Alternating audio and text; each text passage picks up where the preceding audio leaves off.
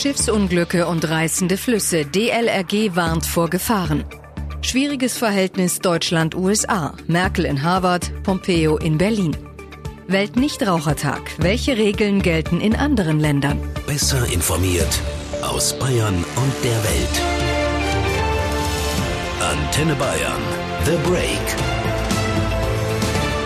Willkommen zum Nachrichtenpodcast von Antenne Bayern. The Break ist die Auszeit für mehr Hintergründe, mehr Aussagen und Wahrheiten zu den wichtigsten Themen des Tages. Es ist Freitag, der 31. Mai 2019. Redaktionsschluss für diese Folge war 15 Uhr. Ich bin Cordula Senft aus der Antenne Bayern Nachrichtenredaktion. Gleich mehrere Unglücke auf dem Wasser beschäftigen im Moment die Rettungskräfte. Auf der Donau, auf dem Rhein und an der Alz. Auf der Donau in Ungarn werden noch immer 21 Menschen vermisst, 19 südkoreanische Passagiere und zwei ungarische Besatzungsmitglieder. Sieben Tote wurden bisher geborgen. Sie alle waren an Bord eines Ausflugsdampfers, der am Mittwoch auf der Donau mit einem Kreuzfahrtschiff kollidiert ist. Antenne Bayern-Reporter Benedikt Meise, wie ist denn da der aktuelle Stand? Ja, der Kapitän des Kreuzfahrtschiffes, das mit dem Ausflugsboot zusammengestoßen war, wurde festgenommen. Gegen ihn gäbe es begründete Verdachtsmomente. Genaueres wollte die Polizei aber noch nicht sagen. Spezialtaucher sollen heute die Suche nach den Vermissten unterstützen. Wegen des schlechten Wetters kommen die Rettungskräfte aber nur schwer voran. Neben Angehörigen der Opfer wird heute auch die südkoreanische Außenministerin in Ungarn eintreffen. Von der Donau an den Rhein. Dort ist gestern Abend im Elsass ein Schlauchboot an einer Schleuse gekentert. Ein kleines Mädchen und zwei Männer kamen dabei ums Leben. Ein zweites Kind wird noch vermisst. Benedikt, wie sieht's denn da aus? Ja, auch hier gibt es leider noch keine guten Nachrichten. Die Suche nach dem vierjährigen Mädchen wird heute fortgesetzt, unter anderem auch aus der Luft mit einem Hubschrauber. Nach ersten Angaben soll Fahrlässigkeit der Grund für den Unfall gewesen sein. Bestätigt wurde das aber noch nicht. Die Bootsinsassen sollen aber wohl auch keine Rettungswesten getragen haben. Als das Schlauchboot dann nahe einer Schleuse kenterte, sprangen wohl sofort Helfer ins Wasser, konnten aber nur einen der Insassen schwer verletzt retten.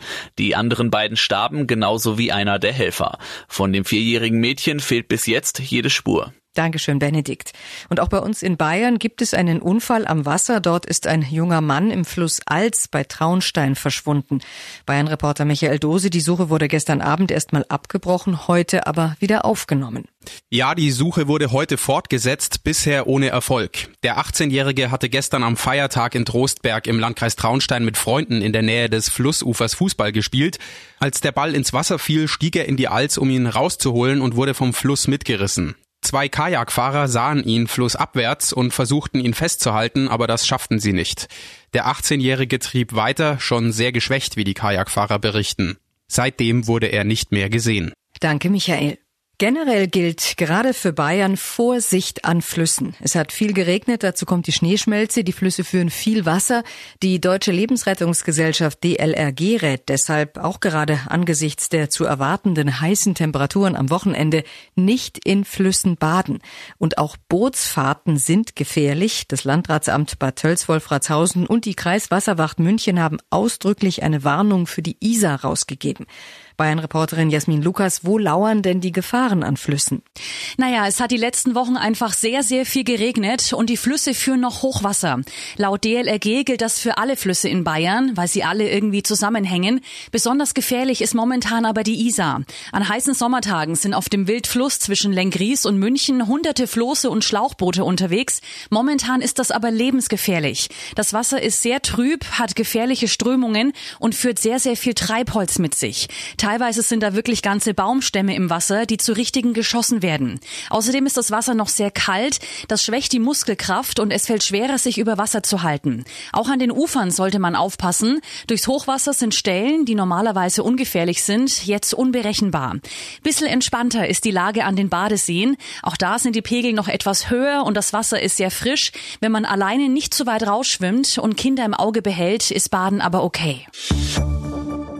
Tear down walls of ignorance and narrow mindedness, for nothing has to stay as it is. sagt Bundeskanzlerin Merkel unter Applaus von jungen Studenten in Harvard. Reißt die Mauern der Ignoranz und der Engstirnigkeit ein, nichts muss so bleiben, wie es ist. Die Kanzlerin hat eine viel bejubelte Rede vor etwa 20.000 Absolventen der US-Elite-Uni gehalten.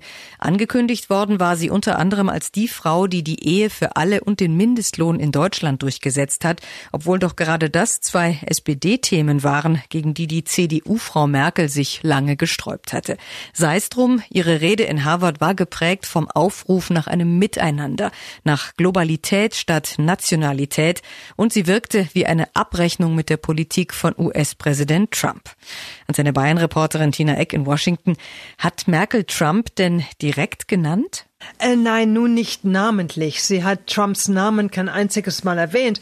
Aber wenn sie vor Nationalismus und Protektionismus gewarnt hat, vor der Verleugnung des Klimawandels und vor impulsiven politischen Manövern und Entscheidungen, da war natürlich klar, wen sie meinte. Die Studenten haben da auch nach kurzer Übersetzung ins Englische immer am meisten gejubelt und geklatscht. Global statt national. Global rather than national. Kurzum, gemeinsam statt allein. In short, we have to work together rather than alone. Standing Ovations für die Kanzlerin in Harvard. Danach holte sie dann die Realität des Alltags wieder ein, auch im Umgang mit den USA. Wieder zu Hause in Berlin traf Merkel den amerikanischen Außenminister Mike Pompeo. Der holte seinen Deutschlandbesuch nach, den er vor gut drei Wochen wegen der Iran-Krise kurzfristig abgesagt hatte. Der Iran war dann auch heute eines der wichtigsten Themen. Die Welt ist in großer Unruhe. Allem voran die Fragen des Iran und wie verhindern wir, dass der Iran in, die, in den Besitz von Atomwaffen kommt. Wie verhindern wir aber auch sonstige aggressive Aktionen des Iran. Wir werden über Afghanistan sprechen, wo wir ja beide äh, eine beträchtliche Zahl von Truppen stationiert haben. Wir werden über die Lage in Syrien reden und natürlich auch die sehr fragile Situation in Libyen. Und obwohl die USA und Deutschland ja bei vielen internationalen Themen unterschiedlicher Ansicht sind, betonten beide Seiten doch auch ihre enge Freundschaft.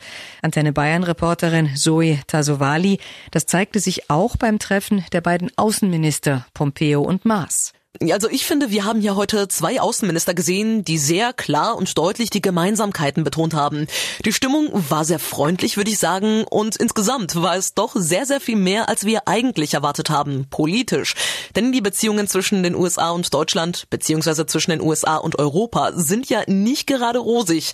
Deshalb war es umso überraschender, als Maas die Beziehung so beschrieb. Er ist auch der Ausdruck einer tief verwurzelten Freundschaft. Die beiden haben anscheinend vieles aufgeholt und sich wohl angenähert. Das Hauptthema war der Iran. Maas hat hier deutlich gemacht. Wir sind uns einig, dass äh, wir einen Griff Irans nach Atomwaffen verhindern müssen. Nur wie sie das erreichen wollen, darüber sind sich die beiden immer noch nicht einig.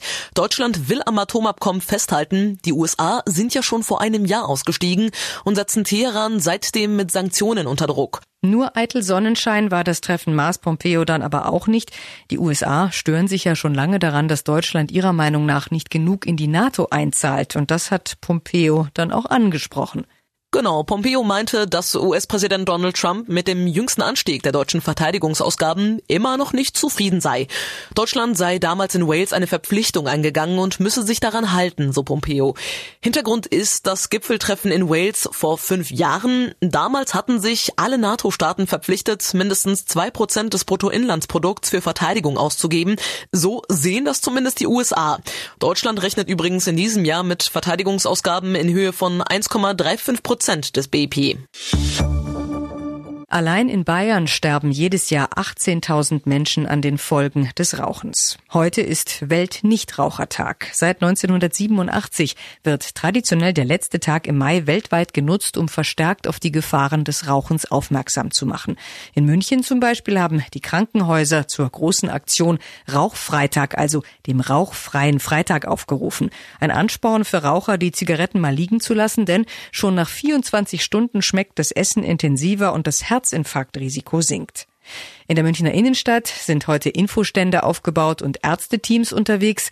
Und eine Ärztin begrüße ich nun auch hier, Dr. Ute Mons vom Deutschen Krebsforschungszentrum in Heidelberg. Frau Mons, auch wenn nach wie vor Menschen durch Rauchen sterben, gibt es doch die gute Nachricht, in Deutschland rauchen immer weniger. Wie kommt es dazu? Ja, aus unserer Sicht aber rauchen immer noch äh, zu viele Menschen. Äh, es sind etwa 25 Prozent der Bevölkerung. Aber die gute Nachricht ist, dass, dass wir leichte Rückgänge sehen. Der eine Grund äh, ist das gestiegene Gesundheitsbewusstsein.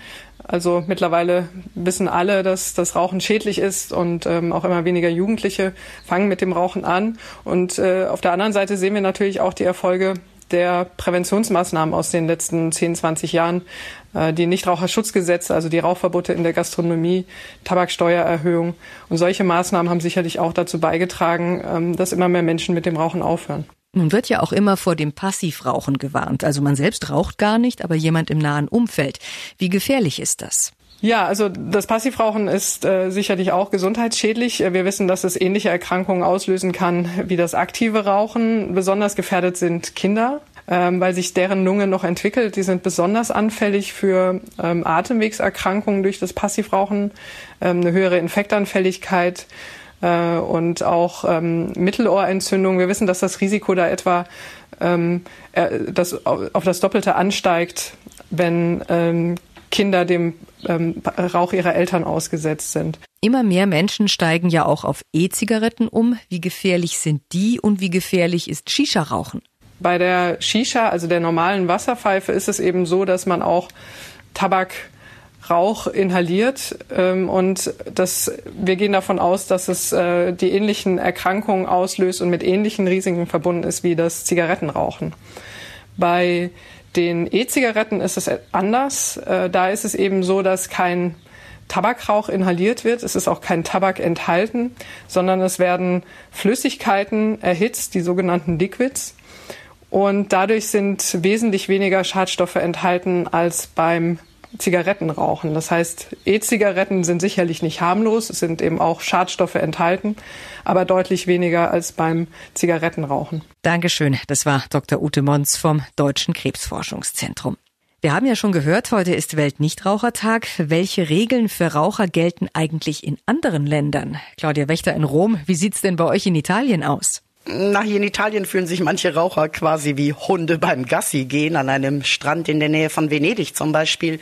Da darf man nur noch in einer Art Holzgehege qualmen. Und ähm, auch in einigen Parkanlagen hier gibt's mittlerweile markierte Bereiche für Raucher.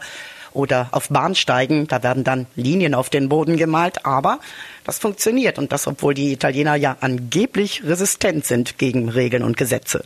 Und damit nach Griechenland zu Takis Zaphos. Hallo aus Athen. Hier in Griechenland gilt das Rauchverbot fast überall. Nur eingehalten wird es kaum. In Tavernen und Bars wird man gleich vom Personal gefragt, rauchen Sie?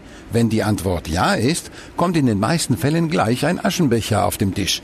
Es ist ein Albtraum für Nichtraucher. Gut ist lediglich, dass man mehr als zehn Monate lang draußen essen und trinken kann, da das Wetter mitspielt. Und wir schauen noch ganz weit weg nach Australien zu Antje Müller. Also Raucher haben es in Australien überhaupt nicht leicht. Drinnen rauchen ist schon mal generell gar nicht. Und draußen, wenn dann auch nur mit Abstand. Zehn Meter von Spielplätzen, vier Meter von öffentlichen Gebäuden. Bei Verstoß drohen bis zu 300 Dollar Strafe. Das sind knapp 190 Euro.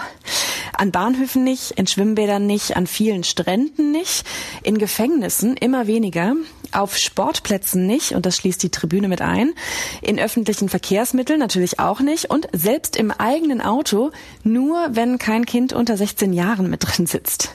Und wer trotzdem unbedingt rauchen will, der muss ordentlich was auf den Tisch legen. Eine Schachtel kostet umgerechnet fast 17 Euro. Danke Antje nach Sydney. Und das war The Break, der Nachrichtenpodcast von Antenne Bayern am Freitag, den 31. Mai 2019. Ich bin Cordula Senft aus der Antenne Bayern Nachrichtenredaktion. Antenne Bayern. Besser informiert. Jeden Tag. Zu jeder vollen Stunde auf Antenne Bayern.